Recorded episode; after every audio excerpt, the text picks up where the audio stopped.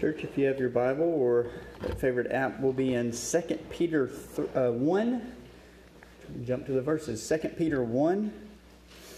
It's towards the end of your Bible. 2 Peter 1 will be in verses 3 through 8. Sorry, 3 through 9 this morning. 2 Peter 1 3 through 9. If you found your spot, let's stand for the reading of Christ's Word. And I know I say this often, but may we truly hear what the Word of Christ has for us this morning. Here's what Peter writes His divine power, this is God, His divine power has given us everything we need for a godly life through our knowledge of Him who called us by His own glory and goodness. Through these, He has given us his very great and precious promises, so that through them you may participate in the divine nature, having escaped the corruption in the world caused by evil desires. Verse 5 For this very reason, make every effort to add to your faith virtue, and to virtue knowledge, and to knowledge self control, and to self control perseverance and to perseverance, godliness, and to godliness, mutual affection, and to mutual affection, love. For if you possess these qualities in increasing measure, they will keep you from being ineffective and unproductive in your knowledge of our Lord Jesus Christ. But whoever does not have them is nearsighted and blind, forgetting that they have been cleansed from their past sins. Let's pray. Father, we thank you for your word this morning, how it is inspired so that we might be fed. And as we're reminded by Paul to Timothy that this, these scriptures are sufficient to build us up in the things of the faith, that we would be not unproductive, but productive in our faith, that we would be built up and established on a foundation that has been set with certainty by Christ, your Son. And so, Lord, as you begin speaking, may we open our ears and our hearts to the word that you have for us. May we feast on your word. May we be enriched and encouraged and strengthened by your word this morning. Lord, speak. We offer these things in the name of your Son. Amen. You may be seated. I'm sure you've either seen this episode or seen a snippet or possibly even heard about this episode, uh, Bob Newhart. Bob Newhart, I'm not sure if it was the actual show that he had years ago or if it was some sort of spoof that came out of that show, but there's this famous episode where Bob Newhart plays this psychologist. And this lady walks in and they sit down and he says, You know, I don't take. Um, I don't take payment beyond five minutes. And she said, What are you, what are you talking about? Uh, well, I'm willing to bet this is going to just take five minutes. And the lady said, that, You know, that's fine. Well, she sits down. And he said, Okay, what's, what's the problem? Clock starts now. Well, I have this thought that it just cripples me that I will be buried in a box. Bob Newhart says, Okay. No, so, what else is it? Well, when I walk into places that are more like boxes, I feel like I'm being stifled. Uh, things are just closing in on me. He said, Well, it sounds like you have claustrophobia. She's like, Yeah, that's it. Well, he said, I have two words for you. And she p- tries to pull out a pen. He said, No, no, no, that's not necessary. It's just two words. I think you can get it. She said, Okay, what are they? He leans forward over his desk and he says, Stop it. Stop it. And she replies, kind of shockingly, What do you mean, stop it? Well, you have these thoughts about being buried in a box. Stop it. And he looks down and he says, Well, it's been three minutes. Is anything else? She said, Well, I'd like to get my at least $5 worth. Okay, what else? What other problems do you have? Well, I'm bulimic. Stop it. Well, what about those bad choices in men that I can sometimes have? Stop it.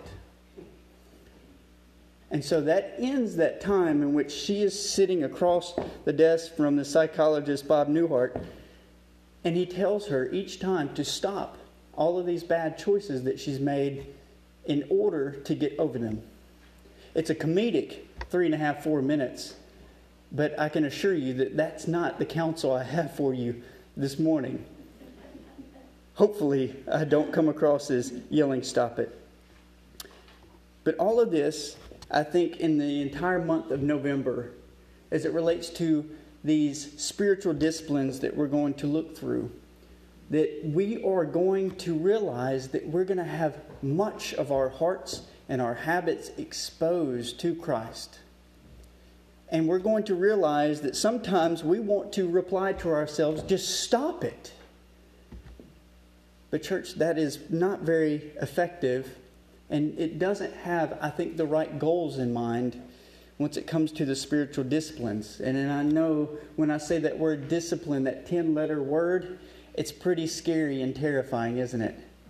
Because when we think of discipline, we usually have negative connotations and meanings attached to it. We might think of paddles and switches once it relates to discipline, but that's just one meaning as it relates to discipline. That's not the meaning that I have in mind. I'm specifically trying to bring us into the spiritual disciplines that are related to something closer to exercising. And Scripture has much to say about exercising the spiritual disciplines of Christ.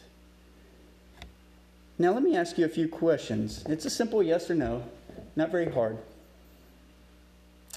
Will a boxer be able to contend against the best in the world if he does not train? No. Will an Olympian be able to compete if she does not train? No. Will a baseball player be able to hit if he does not go to batting practice?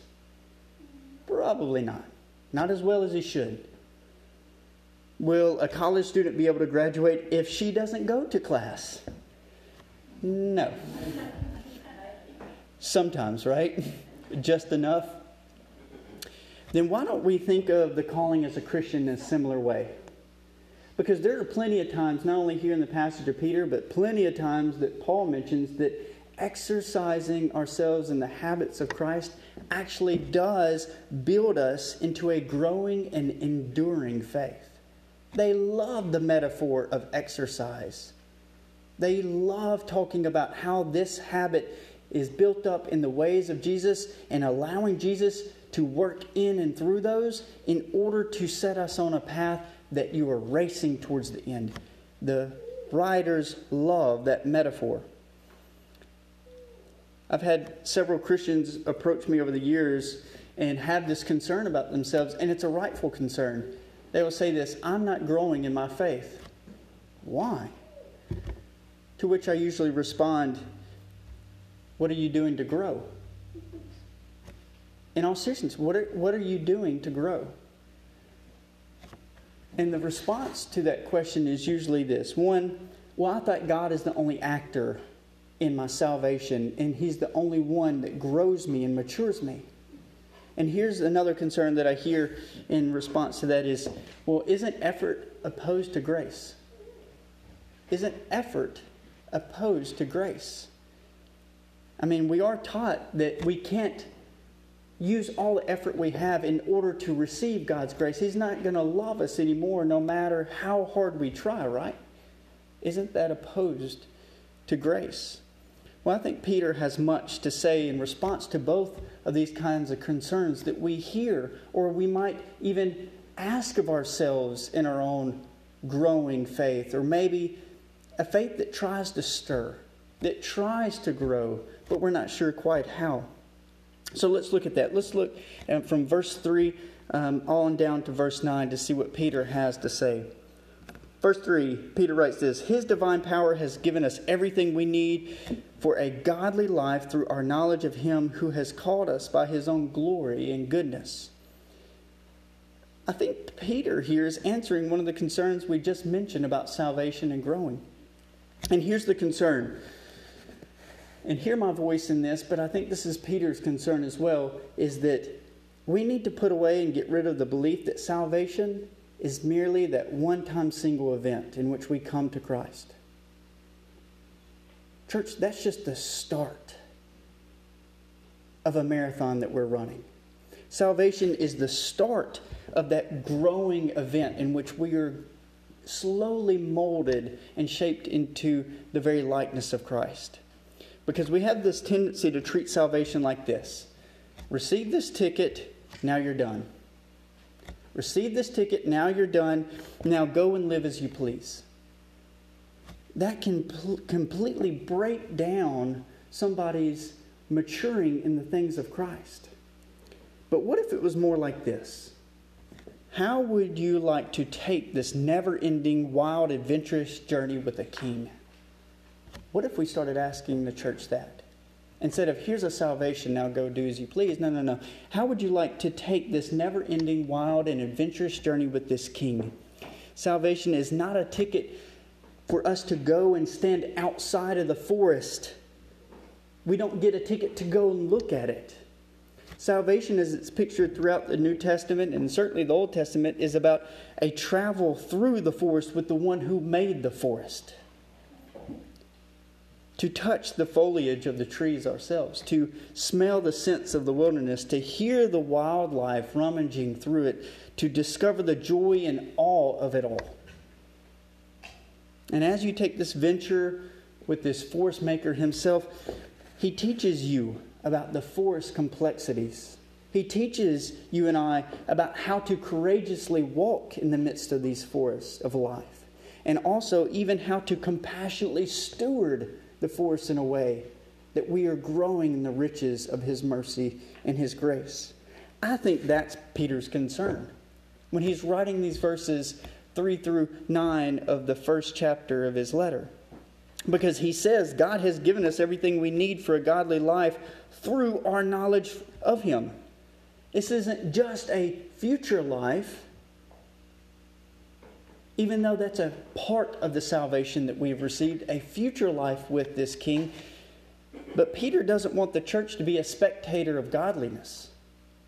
He doesn't, church. He doesn't want us to be a spectator of godliness. Now go and watch all these other people. He's not after that. He says, well, I want you to be a traveler who is journeying into godliness. But one question we have to ask is how are we equipped to take such a journey? As one writer puts it, as it, as it pertains to verses 5 through 7 here, he writes this It is because of the gifts and promises, the glory and the virtue of Jesus, that believers are making every effort to add to their faith the list of virtues that you have in verses 5 through 7.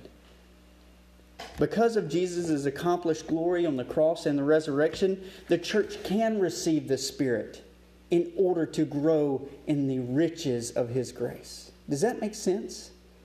That we have received His Spirit because of Christ's finished work, that we can then go and be like Christ and be made into the likeness of Christ through these virtues that that Peter's about to explain in verses 5 through 7.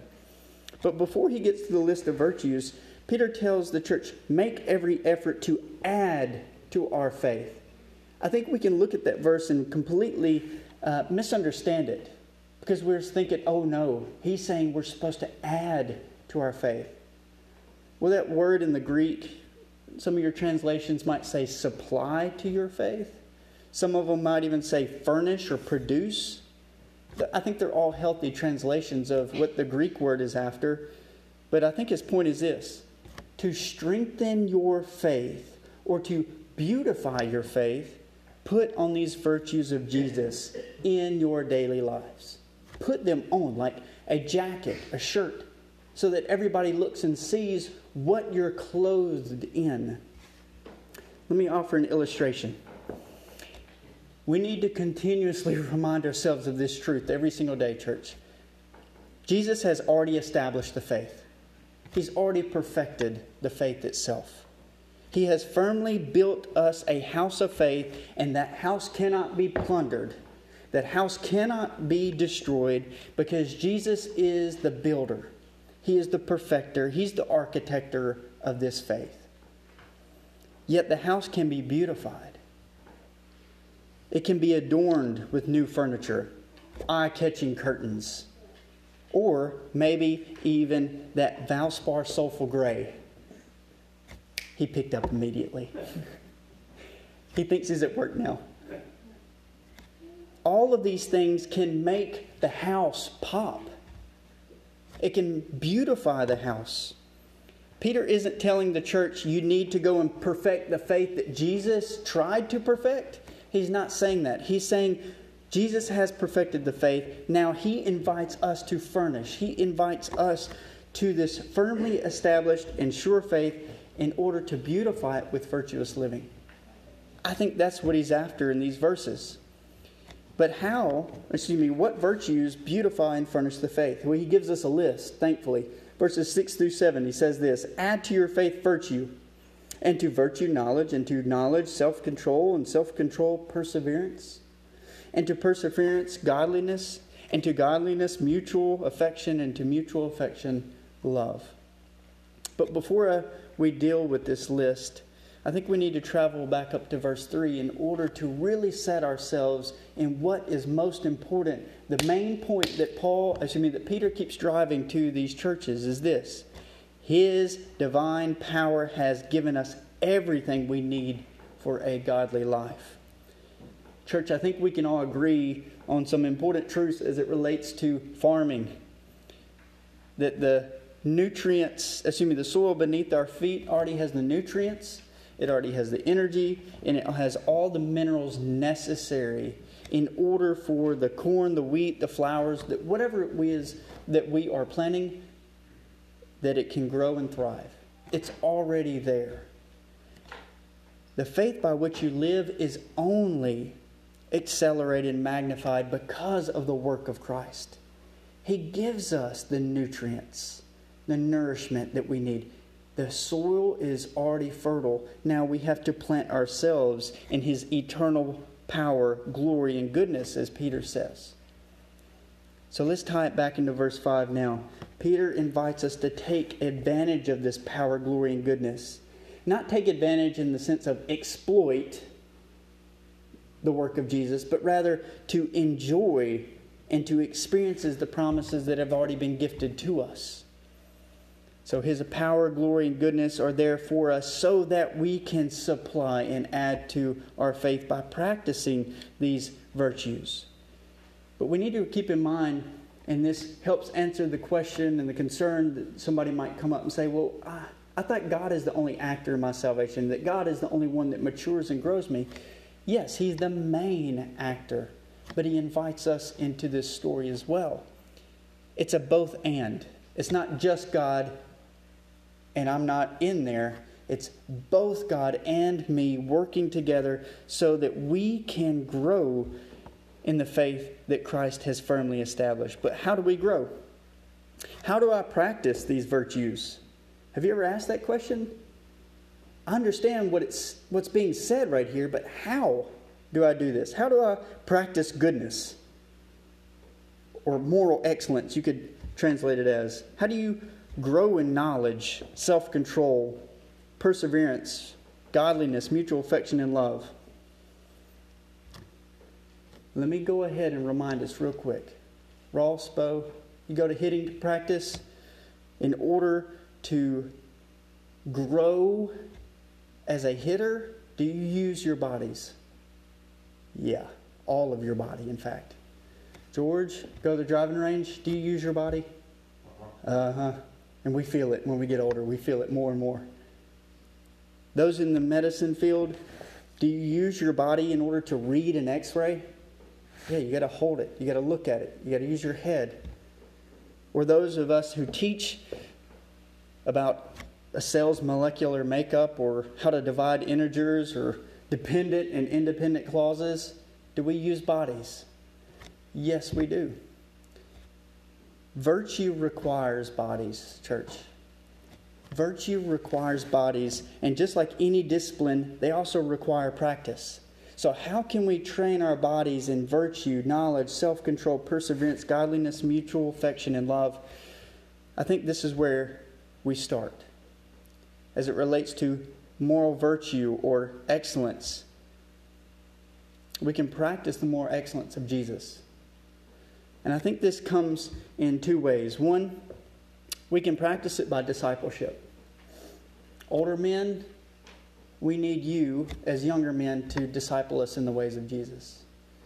And we younger men, we need to look down at our own children and, and, and nephews and say, let me show you the ways of Jesus. Women, these younger women need you. And then younger women, these little girls running around this church, they need you. Once it comes to discipleship, all we're saying is, will you come alongside me and work out this faith with me? And may we be discipled by our master, the teacher of it all, Jesus himself. Even Paul himself writes, imitate me as I imitate Christ. We need real life people in front of our lives in order to imitate as they imitate Christ. Here's another way that we can actually show forth this moral virtue, this goodness, this excellence. I think you can do this by befriending sinners. So really broken people. Like really broken people in your lives. And it is through this that we allow, as Jesus says, your light to shine before men. And he goes on to say this in Matthew 5 not just to let your light shine before men as if you're greater than them or more wonderful or more godly than them. No, no, no. That they would actually look at you and say, I want to glorify my Father in heaven because of what I have seen in and through you. So, this virtue of goodness can be exemplified first in discipleship and then in the befriending of broken sinners. Next word that the next virtue that Peter mentions is knowledge. This is a virtuous knowledge. It's connected to, of course, moral excellence that he just brought up in the same uh, verse. And how we understand this is that it could be understood as the opposite of ignorance that leads to vice or a broken living in Peter's day, there was a very common understanding, especially in Greek philosophy, that virtue was a type of knowledge. And what was meant by this is that Socrates, for example, one of those Greek philosophers, would have said that all humans aim at a good or a set of goods. And two, another thing is that all human beings, if they do not know what is good, they cannot practice what is good not only do you aim at goods, but if you don't really know what is good, you can never know how to practice what is good. And so I think Peter here is only taking that worldview of Greek philosophy and bringing Jesus into the equation of it. Because he understood that the greatest good was Jesus himself. And that when we set our lives towards him, Christ works in us not only to show us what is good, but to actually live out and embody that goodness in our everyday lives. What about self control? Peter here is mentioning self control as it relates to opposite of self centeredness or this self consuming behavior where you're only thinking about me, me, me, me, me. Let's be transparent for a second, church. The world watches us a lot, all the time. They don't just watch what you say, or excuse me, they don't just listen to what you say, but they listen to how you said it. They don't just watch what you do, but they listen and, and try to figure out how you do those things. They don't just pay attention to your actions, they also pay attention to your attention intentions as well. You are watched all the time. And as it relates to self control, it's not just a control of what you say or how you say or what you do or how you do. I think self control has a lot to do with giving control of yourself to Christ. As it relates to this passage of what Peter's bringing out, it is taking control by giving yourself to Christ and allowing Him to control what decisions you make, what you say, how you say it, what you do, and how you do it. That is a very difficult thing because at the end of the day, we are saying that we are not our own, but we belong in body and soul, both in life and death, to God, and it is exemplified perfectly through Christ. Well, if we're constantly giving ourselves over to Christ, I think we're embracing endurance, the next virtue that's listed, or perseverance, as your translations might say. Endurance in Scripture is this never letting go, is never backing down of the promises of God. It's an acknowledgement that Christ is in full control of every minute, of every molecule, of every single moment, the world as we know it. And when we live into the mystery, but also how profound that is, we are letting ourselves go and saying, I can't control this moment, but you can, Christ. The last two virtues that are listed by Peter here are mutual affection and love. Mutual affection, or your translations might say something like brotherly kindness. This is, these are the actions that are governing our relationships with one another. Don't think of brotherly as just a brother, but this is a word that in the Greek would have consisted of brother and sisterly kindness. And of course, we know from the scriptures, especially in the New Testament, that love is this self denying, it is this self giving sacrifice. Or as Jesus teaches in John 15, greater love has no one than this to lay down one's life for his own friends. That's where you have both this sacrificial love with this brotherly and sisterly kindness right smack next to each other. The greatest act, I think, of brotherly and sisterly kindness is a sacrificial love that is lived out for them and with them. When these selfless acts of love govern our every relationship, we are, church, practicing the love of Jesus. And as we all know, the love of Jesus, it unites us to each other, it reconciles us to one another, but it also lifts our eyes to our Heavenly Father. Let's move to verses 8 and 9. He says this If you possess these qualities, the ones that just mentioned, in increasing measure, they will keep you from being ineffective and unproductive in your knowledge of our Lord Jesus Christ. I want to give you a parable this morning. Once there was a young boy who had everything he ever wanted or needed. His family was wealthy, their home was expensive, and it had all the latest and most attractive features of a modern home. The pantry was always full. It was never lacking in snacks, meals, or drinks. And this boy's parents were gentle, caring, and always committed to helping their son. But the son stole money from the father's secret drawer. He broke and trashed every single room of the house. He ate of the pantry without ever saying a thank you, but he also demanded more food when it was gone. And he intentionally disobeyed and broke numerous promises to his parents.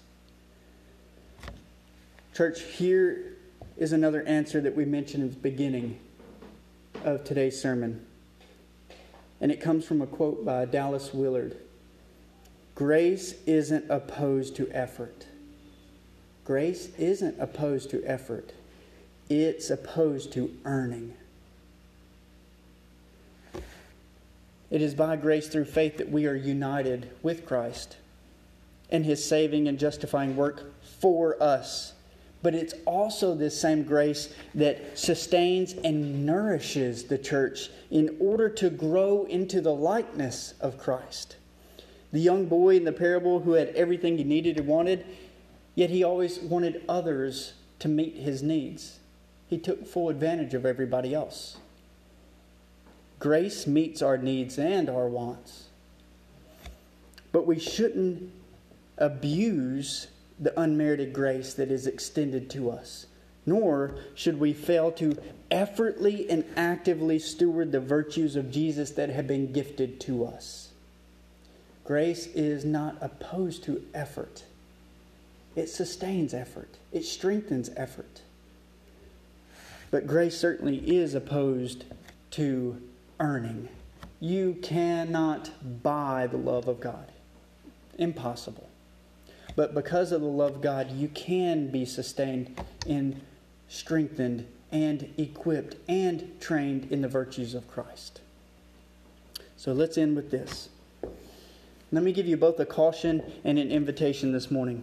The goal of the spiritual disciplines is never the spiritual disciplines themselves. The goal isn't the spiritual disciplines. If we walk through this list that Peter has given us and say, How can I practice mutual affection? Just for the sake of mutual affection, we failed already. Because the goal is not these virtues. When we make this mistake, we make a God of the spiritual disciplines. The spiritual disciplines are helpers, they are aids to enrich us in Jesus and also his ways. So listen closely. The spiritual disciplines are a means of connecting us to Christ while also regimenting and also directing our lives so that they might look like Jesus' life. Let me say that one more time. Spiritual disciplines are a means of connecting us with Christ while also regimenting and directing our lives so that they might look like Jesus' life. And you probably noticed, if you're watching closely, that I skipped over one of the virtues. It was on purpose the virtue of godliness. I saved it for last because I, as I understand godliness, this is uh, an experiencing of the presence of God Himself. But it's also understanding that we stand right now in the very presence of Christ. And what we're trying to figure out as the church is how can I direct every square inch of my life towards this God. Godliness, I would say, is essentially worship. Because we're taking the riches of Jesus that have been given to us by grace and we're directing our entire lives towards Him. That's worship. And worship, yes, church, it requires effort. Worship requires effort. But when we come here, we're not saying, I'm trying to earn your love, God. I'm not trying to do that. We don't come to earn His love, but we are here to bring forth our entire bodies as sacrifices and offerings and saying, Work now in and through this time of worship. The God of the Scriptures has already earned our salvation. He did this work on our behalf. Yet it is from this salvation that we worship, that we practice godliness, that we learn how to lean into this God of grace, and we allow every area of our lives to be leveraged as an act of worship. So here's the invitation. Yes, add moral excellence, supply, furnish moral excellence, knowledge, self control, endurance mutual or brotherly and sisterly affection, and the sacrificial love of Jesus into your daily living so that we can grow closer to Christ while also displaying to the world around us the humble life of Jesus, but also the extravagant work of Christ through our bodies being disciplined by our Lord. So may we this week discipline our bodies in the grace and mercy of Christ that sustains, strengthens, nourishes, and equips us in that good work. Let us pray. Father, we thank you that we have this day in order to, to be strengthened in your grace. In order to be drowned in your grace. And as much as it was truly a difficult sermon to work together and to weave together. Lord, you worked on me this week. And I cannot get away from that quote. I just can't. That grace is not opposed to effort, but it is opposed to earning. May that resound in us this week as we truly do try our best to be disciplined, to exercise our bodies with self control and mutual love and virtuous knowledge of who you are, and the other of the list that Peter describes. But we, all, we do this not just because, and not to have the world look at us and see how great we are.